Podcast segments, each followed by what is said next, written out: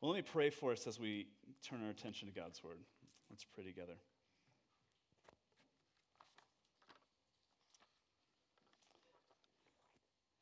Oh God, we come before you this morning with um, minds full of, of so many things, God. It's, it's hard not to be distracted as we gather, as we um, think about the week behind and the week ahead, as we think about the uh, things that we have to do and the things that we um, missed out on that didn't go the way that we wanted. God, there are so many um, things in our lives that would um, wrestle for our attention. There's so many issues and causes and concerns, good ones in our world, that weigh on our hearts. And so, God, this morning we bring all that we are before, before you. And we pray, God, that you, who knows us and sees us and knows more about us than we could ever know about ourselves, that you would speak to us. That through your ancient word, by the power of your living spirit, would you meet with us? Would you help us to see Jesus? God, we pray for your people gathering this morning throughout the world. For those of us in places where we can gather freely who are prone towards apathy, would you remind us again of the, the overwhelming goodness of your gospel? For your people who gather in many places in hiding,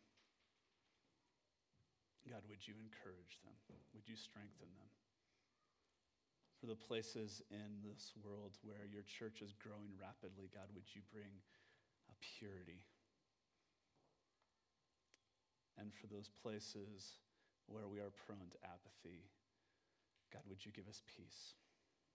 We pray in Jesus' name. Amen. This morning we continuing our uh, series we've been in in the book of Nehemiah. So if you've got a Bible, I want to invite you to turn to Nehemiah chapter 8, and I'm going to read that chapter for us this morning.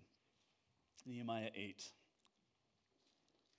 says this And all the people gathered as one man into the square before the water gate.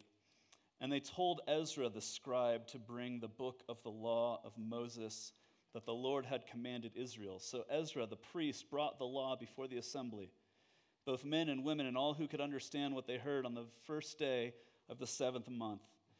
And he read from it facing the square before the water gate from early morning until midday in the presence of the men and the women and those who could understand. And the ears of all the people were attentive to the book of the law, and Ezra the scribe stood on a wooden platform that they had made for the purpose. And beside him stood Mattithiah, Shema, Anaiah, Uriah, Hilkiah, and Maaseiah on his right hand, and Pedaiah, Mishael, Malchijah, Hashum, Hashbaddanah, Zechariah, and Meshullam on his left hand. And Ezra opened the book in the sight of all the people, for he was above all the people. And as he opened it, all the people stood. And Ezra blessed the Lord, the great God. And all the people answered, Amen, Amen, lifting up their hands. And they bowed their heads and worshiped the Lord with their faces to the ground. Also, Jeshua, Bani, Sherebiah, Jamin, Akkub, Shabbethai, Hodiah, Maaseiah, Kelita, Azariah, Jozabad, Hananiah, Pelaiah, the Levites, helped the people to understand the law while the people remained in their places.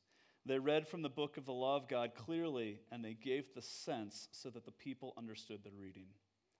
And Nehemiah, who was the governor, and Ezra the priest and scribe, and the Levites who taught the people, said to all the people, This day is holy to the Lord your God. Do not mourn or weep, for all the people wept as they heard the words of the law.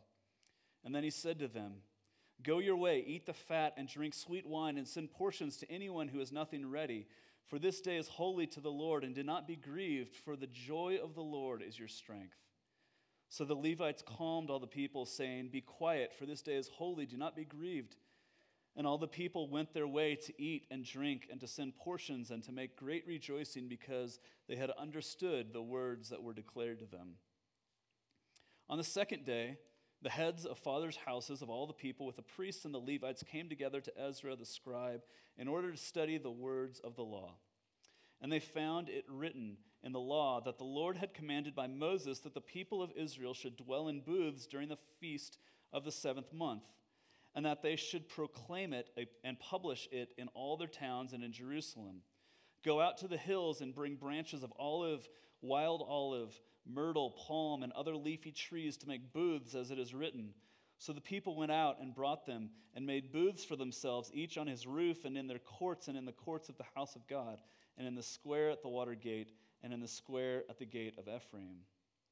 And all the assembly of those who had returned from the captivity made booths and lived in the booths from the first from the day uh, for from the days of Jeshua the son of Nun to that day the people of Israel had not done so.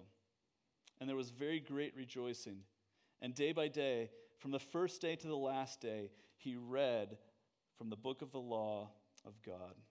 And they kept the feast for seven days, and on the eighth day there was a solemn assembly according to the rule. And this is God's word. Well, I wonder if you have ever had an experience where you've been talking with someone and you understand all of the words that they're saying, but you have no idea what they actually mean. I think I mentioned this last week. Ashley and I went to grad school in Scotland. Um, we lived there for three years. And a lot of the time that I lived in Scotland, I spent thinking about how to make sure that I didn't get the look. Now, the look is a, a look that a Scottish person gives to an American person when the Scottish person understands exactly what the American person has said, but they want to make sure that they communicate to the American, you said it wrong, and I think you're stupid. So the look occupied a lot of mental energy for three years when I would try to go in and get out of a store without getting, getting the look. Um, it's a look that you get when somebody says, I understand all the words coming out of your mouth, but the meaning isn't really that clear, and I want to make sure you know that you're wrong. So, for instance, Thanksgiving was coming, or in Scotland, they call it Thursday. And in our house, it's not Thanksgiving without pumpkin pie. And so I went to the grocery store and I got to get a pan, uh, thing of canned pumpkin. But you can't go into the grocery store and find canned pumpkin in Scotland. And so you have to do the worst thing in the world, which is go and ask somebody for help. And you know that you're going to get the look because then I go and I say, Can I have, I'm looking for, uh, well, I know I don't say canned pumpkin, so I say, I'm looking for tinned pumpkin. And this person looks at me with the look that says, I understand what you mean, but how would you get a whole pumpkin into a can? And I think you're stupid. Um, you know, I get all the words that you're saying, they just don't really make any sense. I think that's a little bit like what's happening in this passage, where the people um, come and they ask Nehemiah to, or they ask Ezra rather, to read God's word to them, and they understand all of the words, but they don't understand at first what they mean. The people have rebuilt this wall around Jerusalem, and Nehemiah, who is the governor, he's the political leader, he has been leading them, but now they gather and they ask Ezra, who is the priest and the scribe, he's a scholar, he's the you know, he's the spiritual leader of God's people at this time, and they ask Ezra to read God's word to them. And what's happening initially is a little bit like what I was experiencing living in a different country, in a different culture. They understand the words, but they miss the meaning. They listen to God's words, but they don't understand what they mean until the story of Scripture begins to reshape their experience. And that, I think, is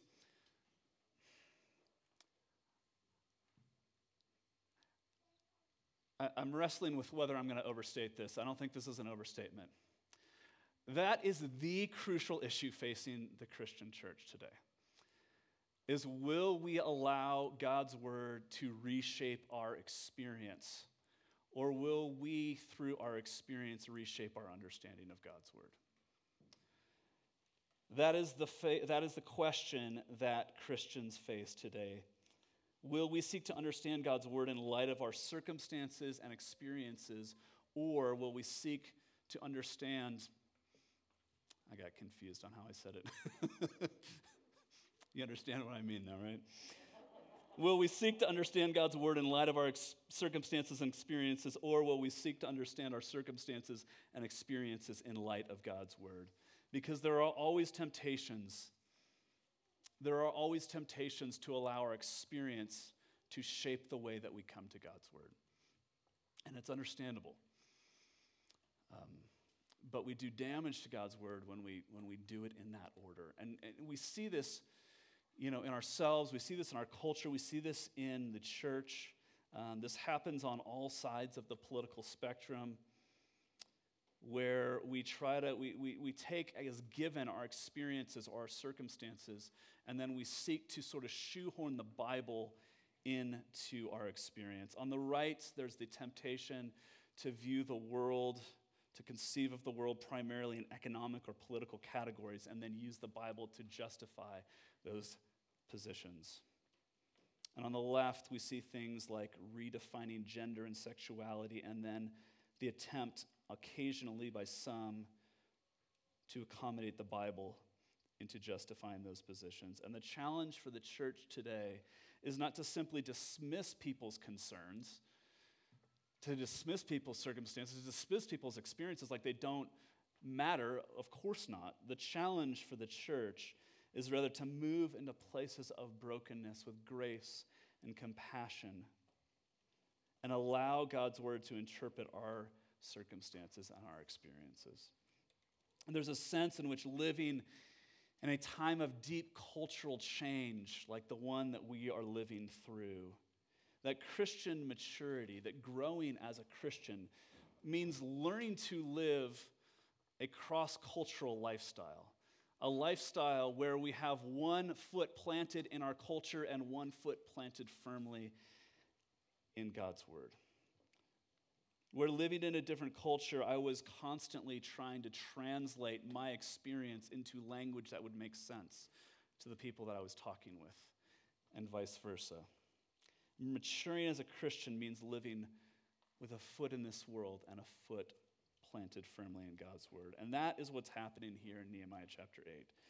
And there's much for us to glean here as God's people emerging from exile, regathering and rebuilding with new challenges, we must rediscover God's word and we must find our place within the story of God's word. So, those are the two points this morning. Firstly, rediscovering God's word. Rediscovering God's word. As we've uh, seen over the past several weeks, God's people have been in exile and now under the thumb of the Persian Empire, Nehemiah has led God's people to return to their land, to rebuild the wall around Jerusalem, and now the wall is finished. But as we talked about last week, just because the wall is finished, the work isn't done. And in fact, now that the wall is finished, we begin to see the true purpose of building the wall in the first place. God is bringing his people back from exile to reestablish them as his people, and he's guiding them through his word so that they might be a blessing to the entire world. And so it is in our time. God is regathering us, inviting us to rebuild as He's reestablishing us as His people through His word so that we might be a blessing to the rest of the world. And we see this, I think, every time that God begins to sort of gather his people in a, in a new time or in a new way, it is always founded on the Word of God. I mean, uh, there are numerous examples throughout Scripture and throughout history. When God comes to Moses and says, Moses, I want you to lead my people out of captivity in, in, in, in Egypt, God reveals himself. Uh, he speaks to Moses. We see this in 2 Kings when God's people have all but abandoned God and somebody decides to do, Josiah the king decides to clean up the temple, and it's like they're having a yard sale, and somebody finds the Bible. as, they're, as they're clearing out all the junk, somebody finds a Bible, and, and they go, Man, we should read that thing. and they do, and it begins this period of revival for God's people. We see this in history. Whenever there's a revival of God's people, it always begins with a rediscovery of God's word. Uh, we see this at various times of revival. We see this at the beginning of the Protestant Reformation as the Bible is translated into the common language and people can read the Bible for themselves. And this is the same thing that we see here in Nehemiah 8. It's Rosh Hashanah, the seventh month, which is the Jewish New Year. I have no idea why the New Year starts on the seventh month, but that's the way it goes. And um, God's people, having rebuilt the wall, they gather on the first day of the seventh month and they ask Ezra, the priest, the scholar, the religious leader, to read God's word to them. And you can tell in the way they approach God's word that they have respect for God's word. Um, they, they, have, they have a high view of the authority of God's word, but they, they approach God's word sort of like it's a family tradition, like it's something that's really important, but they're not entirely sure why. Uh, they build this platform. They build a platform for Ezra to stand on to read um, God's word from. And, and you see Ezra's there, and there's six men on his right, and there's six men on his left. And so there's, there's this sense of like weightiness to um, what they're doing here. And Ezra begins to read the Bible, and all of the people stand to show their respect and give deference to God's word. And he reads, it says in verse 1, the book of the law of Moses, which is how they referred to the first five books of the Bible, the, uh, the, what we call the Old Testament Genesis, Exodus, Leviticus, Numbers, and Deuteronomy. And um, Ezra begins to read these words, and, and there's these men, there's 12 men with him, probably because they take turns reading. It's not, I mean, it says they read for most of the day right? He's not going to, one guy's not going to stand there and read the Bible for hours and hours upon it. And they, uh, they took turns. Maybe they stopped every once in a while to explain the meaning of the passage. And at first, the people don't understand God's word. It says they begin to weep and to mourn. And Ezra and Nehemiah tell them, No, don't weep. This is good news. And it says, like, it says that the Levites, who are like the pastors of the time, they, they went out among the people and they explained to the people, uh, it says it, to give them the sense, right? To, to explain what it meant to them so that the people can understand.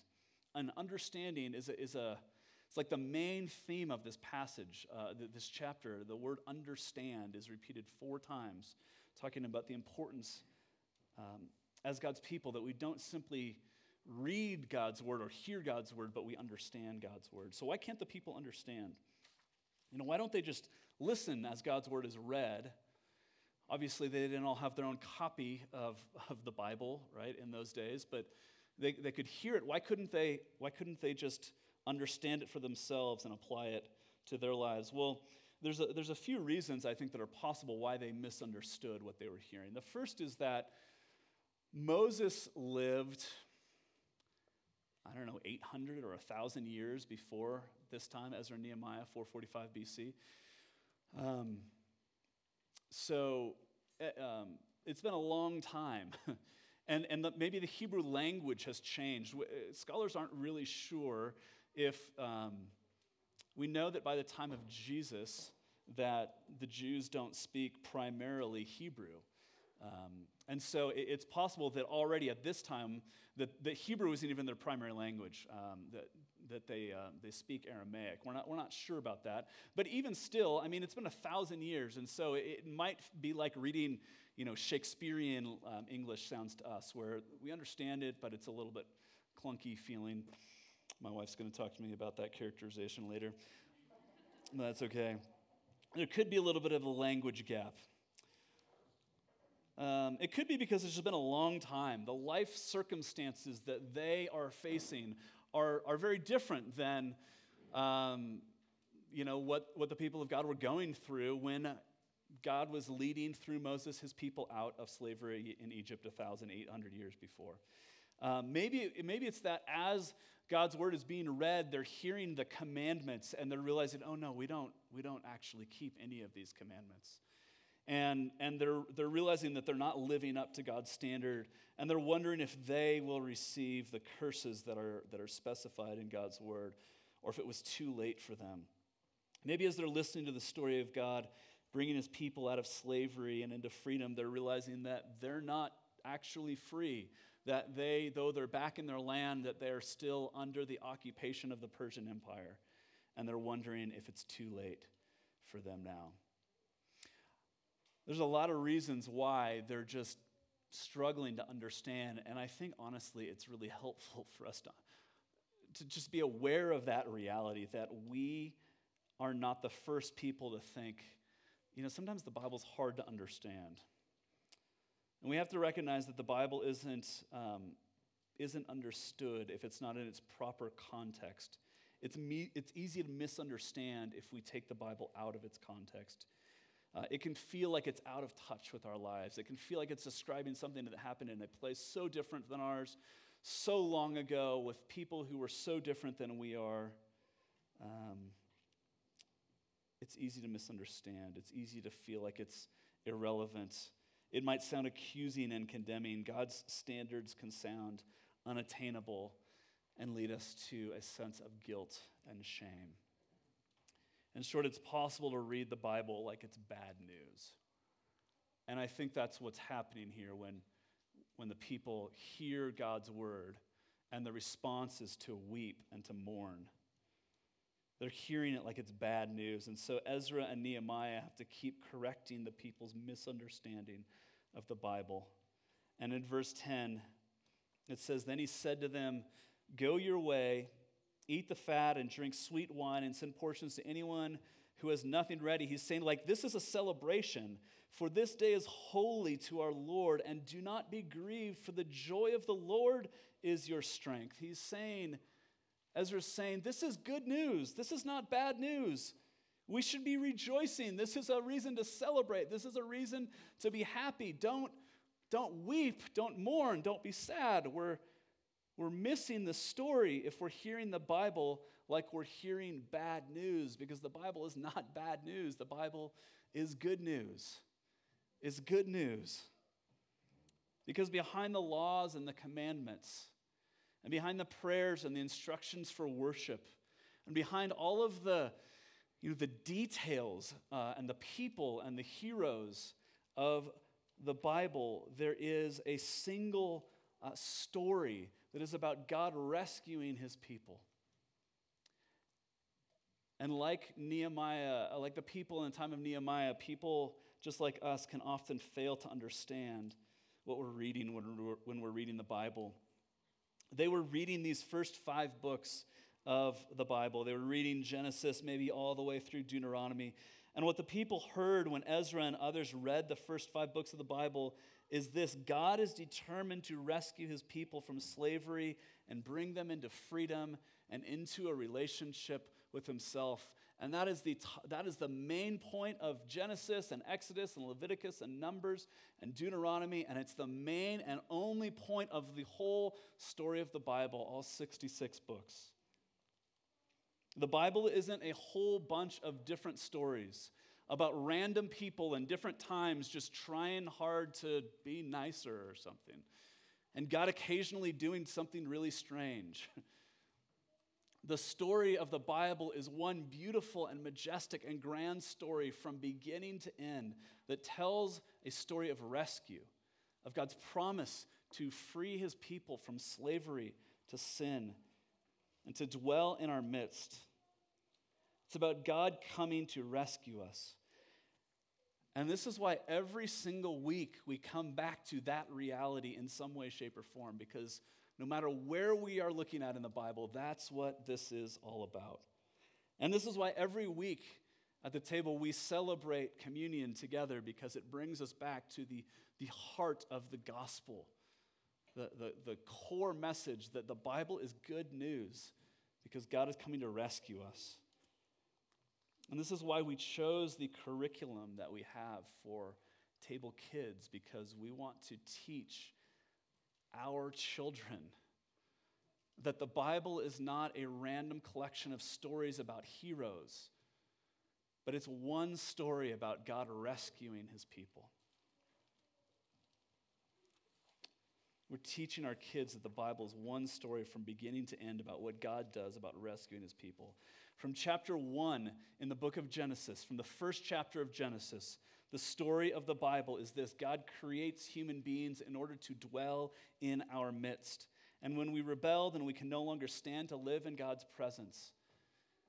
That, that the presence of God would be um, more than we could bear. God is determined to rescue us from sin and to restore us to a relationship with Himself. At the center of the story of Scripture is Jesus, where God writes Himself into the story. God says, I'm not just going to tell this story, and I'm not just going to prom- make promises in this story, but I'm actually going to come into the story myself. Where he puts our flesh upon himself, he finally comes to rescue us fully and completely. He shows us what a perfect life looks like. He goes to the cross, taking our sin to buy us back from death. And as he dies and as he rises again, he sends his spirit to live within us, and he begins to write us into that story as well. And he's showing us that just as we have been brought back, or bought back rather, from death, from slavery to sin and death, we have been. Okay, I was wondering if that was happening slowly, so now I know.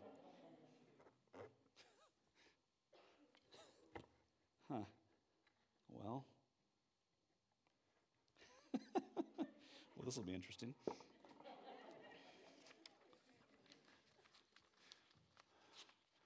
Okay.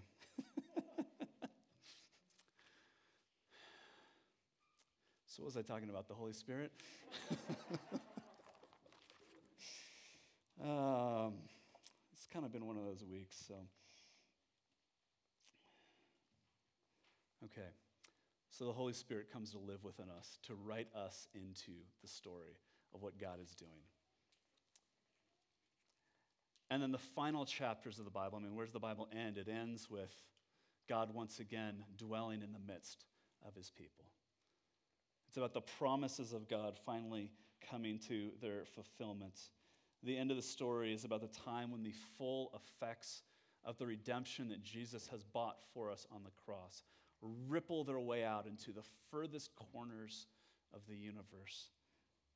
And we will once more live in God's presence. That's the story of the scriptures. It's not about heroes that we can't relate to. It's not um, about what we must do to earn God's favor. Does this look really weird now? Maybe I can use this.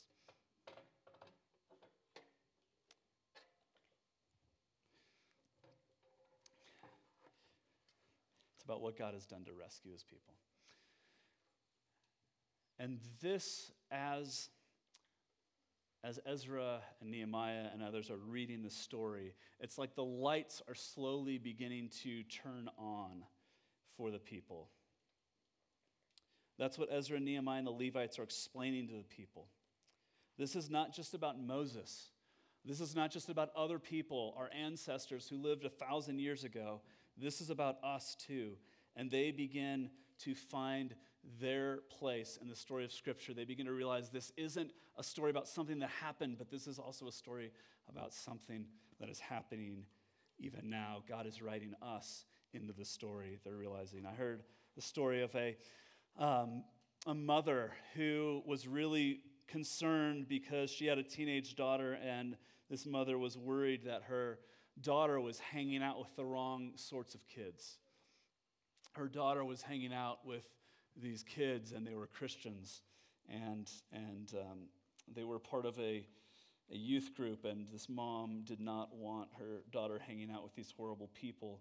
And then one day, the mother is livid because these friends of her daughters have given her a Bible, and she's angry. And the mom is so angry that after Uh, the rest of the family goes to bed. She gets up and she goes downstairs and, and she, she finds that Bible that these horrible um, uh, friends had given her daughter. And she, said, she decides she's going to read this book and she's going to sort of get to the bottom uh, of it and expose it for what it really is. And she doesn't know where to start, so she opens the table of contents and she, she discovers that there's an old version and a new version. And so she says, Well, I guess I'll start with the newer version. Um, and she begins to read the Gospel of Matthew. And sometime after midnight, this mother prays, Jesus, I never knew. I never knew how, how beautiful you really are. And she begins to find her place in the story of God's word. And God is writing her into his story. And I think the question for us is simply this How's that happened? How's that happened to you? I've seen this happen in so many people. It's one of the privileges of getting to be a pastor. I've seen the lights come on in the lives of children and college students and men and women in their middle ages and in, and in people in their 80s finding their places in the story of Scripture. That's what's happening here in Nehemiah 8. You can hear that they, that they kind of get the words and then they don't really understand what's happening, but then slowly they begin to find themselves in the story of Scripture. They begin to realize that is not just a description of something that happened a long time ago, that's our story as well. And so they come back the second day. They come back the next day, and, and it says this that um, in verses 13 and 14, it says, On the second day, the heads of fathers' houses of all the people, with the priests and the Levites, came together to Ezra the scribe in order to study the words of the law, and they found written in it, in the law, that the Lord had commanded by Moses that the people of Israel should dwell in booths during the feast of the seventh month. Now, you're probably going, How in the world is that the moment that they realized that they were part of this story? What they're describing is the Festival of Booths. There were three main major festivals in the Jewish calendar. And so the Festival of Booths was this annual festival where people would go out and they would cut down branches and they would build these little booths or little tents. And if they lived in Jerusalem, they would build them on their roofs. And if they lived in villages further out, they would build them anywhere there was land, I guess, in the city. And the whole people of God had this like camp out for a week together. And as they're reading the Bible and they're, they're hearing, it describes this in Leviticus 23. And so it's part of the, the book of the, the law of Moses, these first five books, and they're reading this. And they realize that's now. That, that happens now in the, in the seventh month, and we, we should do that because God's word says it. We should do it. And so they do. And so here in Nehemiah, they read this and they think, well, we should, we should obey God's word. And, and they do. And as they do that, as they do that, that's when they begin to understand that this is not just the story of something that happened a thousand years ago, it's their story as well. They begin to realize uh, see, what's the, the, the, the festival of booths? The whole reason for the festival of booths is it's, it's about remembering how the people of Israel lived in booths for 40 years during the, their time through the Sinai wilderness. And for 40 years, when God, uh, between the time when God brought people, his people out of slavery in Egypt until they came into the promised land, that they had lived in the wilderness in tents and tabernacles, and God dwelt in their midst in the tabernacle. And so, this is what they're celebrating in Nehemiah 8 as they begin to build these tents and booths on their rooftops and courtyards. And as they do that, what's beginning to happen is they're realizing we're not just celebrating something that happened a thousand years ago, but this is actually our story as well, because just like God's people had been in the wilderness in the time of Moses, In the time of Nehemiah and leading up to the time of Nehemiah, they've been in exile in Babylon and in Persia. This is their story. God's people have been living in a foreign land. They are God's people who He's rescued and who He's brought back. And so they are celebrating not just rescue in the distant past. You know, like we might if we go see um, Gettysburg, you know, a, a, a war monument, a, a remembrance of something that happened in the past. No, they're realizing we are celebrating God rescuing us. We are celebrating God rescuing us too. We are taking our place in the story of God's people and God's word, and they rejoice and they celebrate. And their booths are not just about God protecting a different people, their ancestors, thousand years ago, but they were about God rescuing these people in Nehemiah 8 too. And we might think, well, that's great, and that's, that's fascinating how they begin to understand that this is their story too, but what does that have to do with us, and where are we in this story? God's promise that the story of rescue throughout the, the prophets hint at this in the Old Testament. The prophets begin to say that the, the story of God's rescue is not just going to be for the people of Israel, ethnic Jews, but that it will one day come to the farthest seashores, that it will be for all people. And finally, in Jesus, uh, God's promise becomes actuality as Jesus comes and he takes on flesh and he lives and dies on the cross and he enacts our rescue. But then the last thing that Jesus does before he ascends into heaven is he tells his followers, he says, Now you're going to take this message, this gospel, to all the nations, to the ends of the earth, and that is us.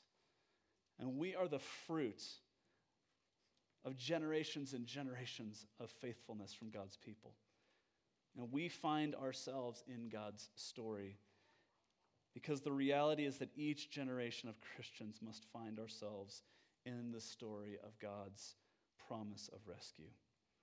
These aren't simply stories of what God has done in the past, thousands of years ago. This is our story as well. In the last just week or two, even, I've been talking with a friend who uh, has kind of come and said, I, I, have been reading the, the Bible, and there's some parts of the Bible that I always thought were kind of extra credit. That they were for like the super spiritual Christians, and I'm, and I'm realizing that actually this is for me too. And he's beginning to write down all of the promises and commands of God and then pray and consider what would it look like to actually follow these. He's reading and he's responding in every age, every generation, every individual Christian has to, at some point, not just see this is a story of rescue for some people at some place at some time, but this is my story. This is what God is doing in my life. Every generation of Christians corporately has to appropriate this for ourselves.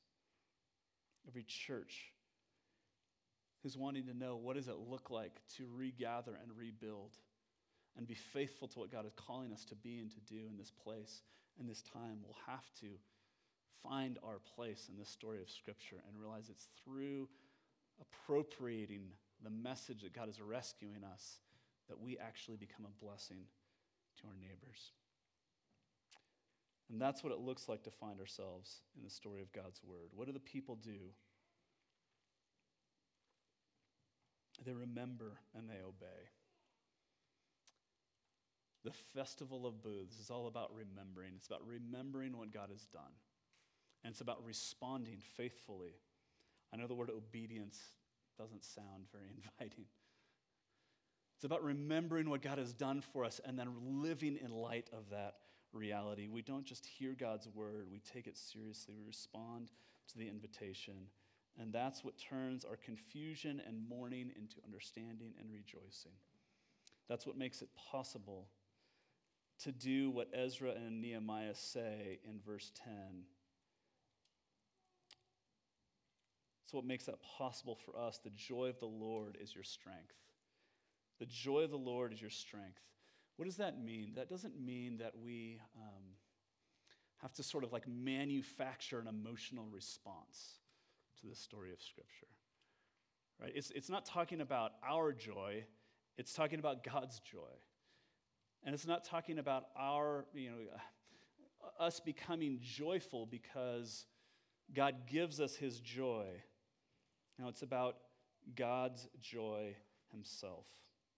So, what, what is God's joy? Well, the, the author of the book of Hebrews says that for the joy that was set before him, Jesus endured the cross, despising its shame. And what, what, what could the joy possibly be that would allow Jesus to endure the cross? Well, it was you. It was, it was me. It wasn't the love of God. He already had the love of God.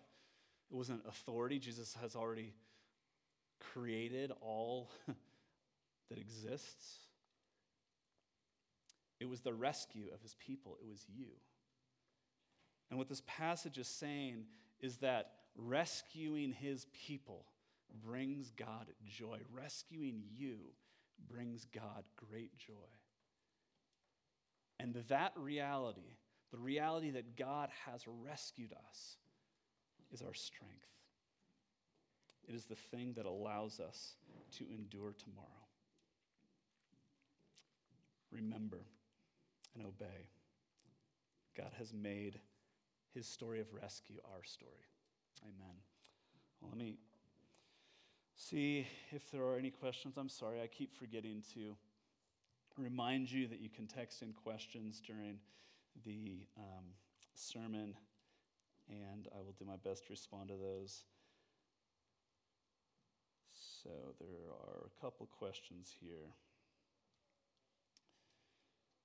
Okay, so should the relationship between our experience and the Bible really be single directional? For example, if one only looked at the Bible, it could reasonably be argued that the world is flat but we can confidently take references to the four corners of the earth as metaphorical because our experience shows that the world is clearly spherical.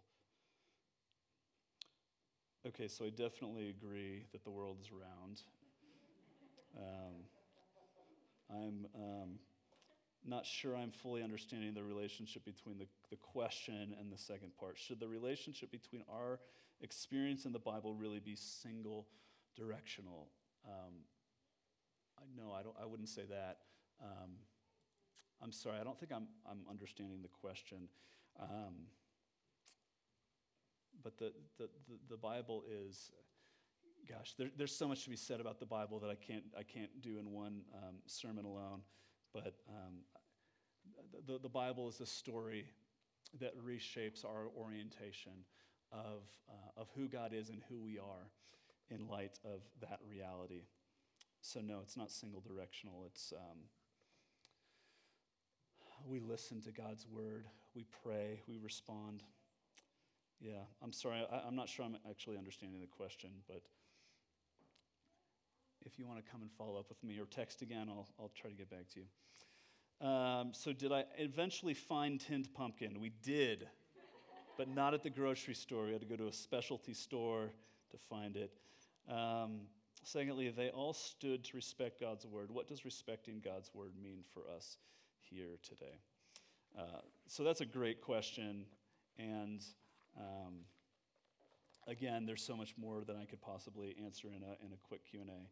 But um, what does respecting God's word mean for us here today? You know, I, I think that the thing I would want to say um, is that there, there are so many voices in our world.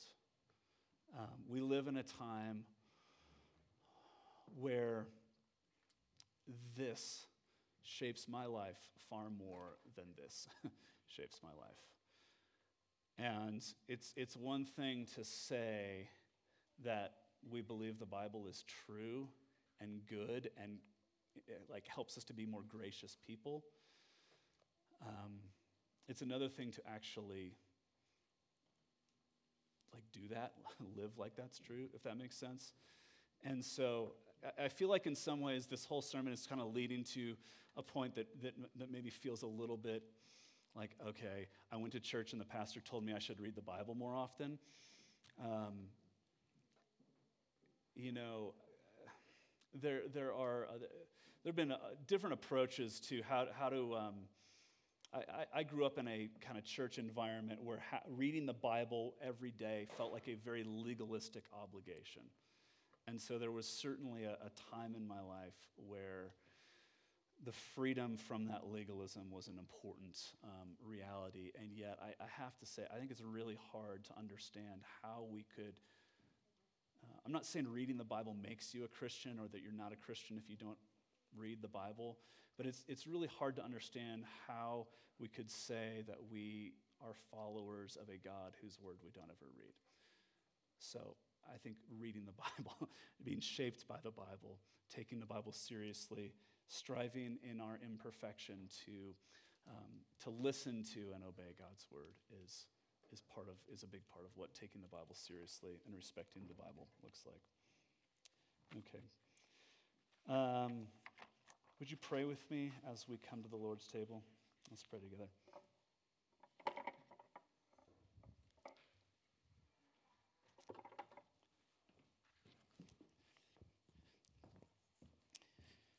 God, we thank you that you speak to us, that you don't um, kind of throw us into the world and leave us to figure things out. But God, through your word, you are present with us, you are shaping us, you're forming us into the people that you've called us to be. We pray that as we come to the Lord's table this morning, that you would strengthen us, that you would use um, this bread and this wine to strengthen our faith to be the sorts of people who uh, can look with faith uh, to Jesus. That we might uh, find ourselves in the story that he is writing in human history. We pray this in Jesus' name. Amen.